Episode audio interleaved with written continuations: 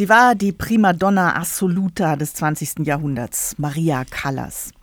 Bis heute wird die Welt nicht fertig mit dieser Künstlerin, die wie sonst vielleicht nur Enrico Caruso ikonisch für alles steht, was mit Gesang, mit Oper zu tun hat, inklusive diverser persönlicher Dramen, die bei der Callas immer wieder die Grenzen zwischen Leben und Kunst verwischt haben, die Widersprüche und Abgründe, die sie in einer Traviata oder einer Norma freigelegt hat, haben auch ihr eigenes Leben bestimmt. So jedenfalls wird es immer wieder kolportiert. Über die Callas geredet haben viele, gekannt haben sie die wenigsten. Nun ist am Wochenende ihr 100. Geburtstag und es wird auch jetzt wieder viel über sie geredet. Maria Callas beschäftigt die Musikwelt auch 45 Jahre nach ihrem Tod. Arnold Jakobshagen, Opernforscher und Professor für Musikwissenschaft in Köln, hat gerade ein neues Buch über die Callas rausgebracht, das mit einigen der liebgewordenen Mythen über diese Frau aufräumen will und sich einfach auch mal kompetent mit ihr als Musikerin beschäftigt. Herr Jakobshagen, was für eine Frau lernen wir da in Ihrem Buch kennen? Naja, die Mythen sind natürlich so stark und so mächtig, dass Maria Callas hinter diesen Mythen eigentlich fast schon verschwunden ist. John F. Kennedy hat mal gesagt, der Mythos ist der größte Feind der Wahrheit, nicht etwa die Lüge. Lügen haben kurze Beine, aber Mythen sind unglaublich nachhaltig. Deswegen war es mir ein großes Anliegen, diese Mythen auch wirklich mal gegen den Strich zu lesen und äh, zu hinterfragen. Aber äh, dieser Mythos Maria Callas, durch ihre Person, Sie haben es ja eben schon anmoderiert, sie ist der große Superstar der Opernszene bis heute und wird es auch immer bleiben. Und insofern ist allein diese mythische Größe der auch medialen Erscheinung Maria Callas eine Tatsache, an der wir nicht vorbeikommen. Aber die künstlerische Größe ist ja in Ihrem Buch auch ein wichtiger Punkt. Also was macht denn die Einzigartigkeit, die Leistung der Callas aus, jetzt mal äh, vom künstlerischen Standpunkt aus gesehen? Ja, vom künstlerischen Standpunkt aus gesehen hat sie in ihrer Zeit Unvorstellbares geleistet.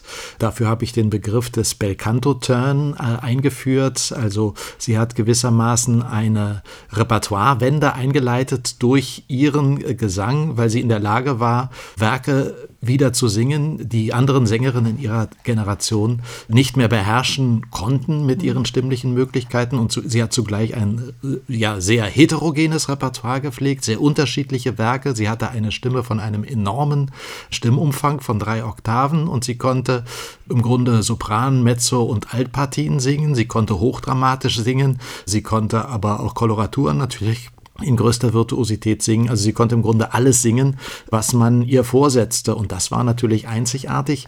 Zugleich hatte ihre Stimme eben auch diese Unverwechselbarkeit äh, durch die Fülle an Ausdrucksnuancen, die sie eben einzigartig machten. Was finden sich denn in Ihrem Buch für biografische Aspekte, die sonst in der bekannten Callas-Literatur eher keine Rolle spielen? Naja, ich habe versucht, beispielsweise auch ihre frühe Karriere etwas stärker zu beleuchten, äh, ihre Karriere in Griechenland. Also sie beginnt ja nicht in Italien, sondern es beginnt schon in Griechenland.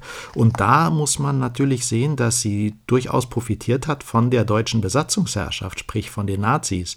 Äh, sie war 18-jährig äh, als Tosca auf der Bühne, wurde dann aber von ihren Mitsängerinnen ziemlich angefeindet, weil sie ihr ihnen die Rollen wegzunehmen schien. Und dann kamen die deutschen Besatzer und sie erfuhr eine Protektion von der NS-Propagandamaschinerie, wie man so will.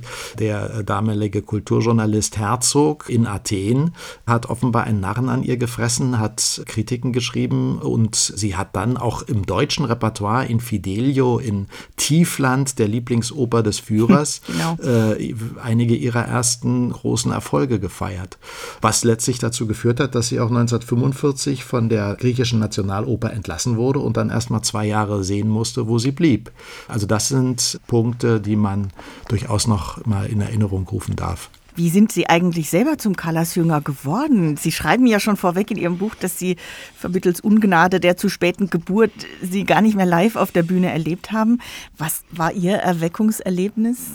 Also ich würde mich selbst gar nicht als Callas-Jünger bezeichnen. Im Gegenteil, Aha. ich versuche das mit kritischer Distanz zu verfolgen. Aber ich habe natürlich ihre künstlerische Entwicklung sehr intensiv verfolgt, weil ich als Opernforscher mich vor allem mit dem Repertoire, das sie auch gesungen hat, also italienische Oper des frühen 19. Jahrhunderts, sehr intensiv beschäftigt habe. Und da kommt man natürlich an ihren Aufnahmen gar nicht vorbei. Und in einigen Rollen ist sie halt äh, absolut unübertroffen. Und äh, wenn man etwa sich mit der Oper Medea beschäftigt, dann ist man automatisch auf ihre Aufnahmen angewiesen und alles andere steht dann automatisch im Schatten. Ingeborg Bachmann schreibt ja über sie, sie war das letzte Märchen. Was hat sie damit gemeint? Was war denn so märchenhaft an Maria Callas? Ja, ich meine, die Faszination ist ja auf so vielen Ebenen sicherlich bei Ingeborg Bachmann auch erfolgt. Mhm. Und das letzte Märchen, ich meine, Maria Callas selbst und viele Biografen haben ja dieses Märchenhafte äh, gesehen in der Verwandlung vom hässlichen jungen Entlein in äh, die schöne Diva eben, aber eben zugleich auch damit eine Neuauflage des Aschenbrödel-Mythos. Ich glaube nicht, dass Ingeborg Bachmann das gemeint hat, sondern dass sie sie eben wirklich diese märchenhafte, einzigartige, aber auch irgendwie entrückte Erscheinung, die wie von einem anderen Stern, jedenfalls eine ganz andere äh, Dimension jenseits des Alltäglichen auch äh, verkörpert hat und damit eben die Illusion am Leben hält, dass große Kunst eben ja über alles äh, triumphieren könne. Nun wird sich ja in unserer Zeit auch eben immer wieder mit ihr auseinandergesetzt, mit Maria Callas, mal mehr, mal weniger künstlerisch. Sie haben da am Ende Ihres Buchs einiges zusammengetragen, also vom aktuellen Callas-Film mit Angelina Jolie über Performances von Marina Abramovic und Lesungen mit Monica Bellucci. Präsentieren diese Beschäftigungen der Gegenwart jetzt ein neues, ein realistischeres Callas-Bild?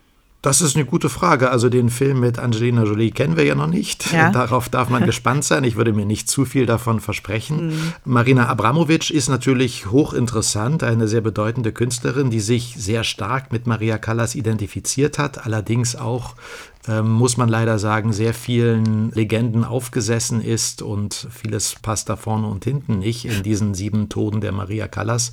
Angefangen damit, dass zwei der Opern, die sie da verkörpert, Maria Callas niemals auf der Bühne äh, gesungen hat. Schlechte also das, Recherche, ja. Ja, das ist schon nicht so ganz äh, gelungen.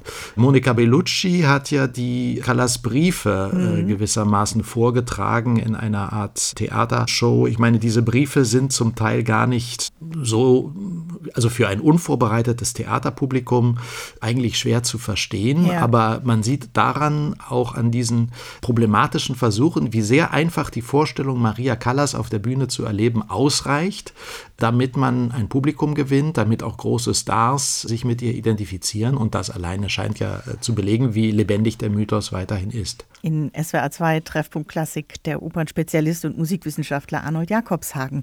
Maria Callas, Kunst und Mythos heißt sein Buch, das neben vielen Anmerkungen und einem Literaturverzeichnis auch eine Diskografie der wichtigen Callas-Aufnahmen mitliefert und das im Reklamverlag erschienen ist. Herr Jakobshagen, danke für Ihre Zeit und alles Gute. Ja, ich danke Ihnen. Alles Gute.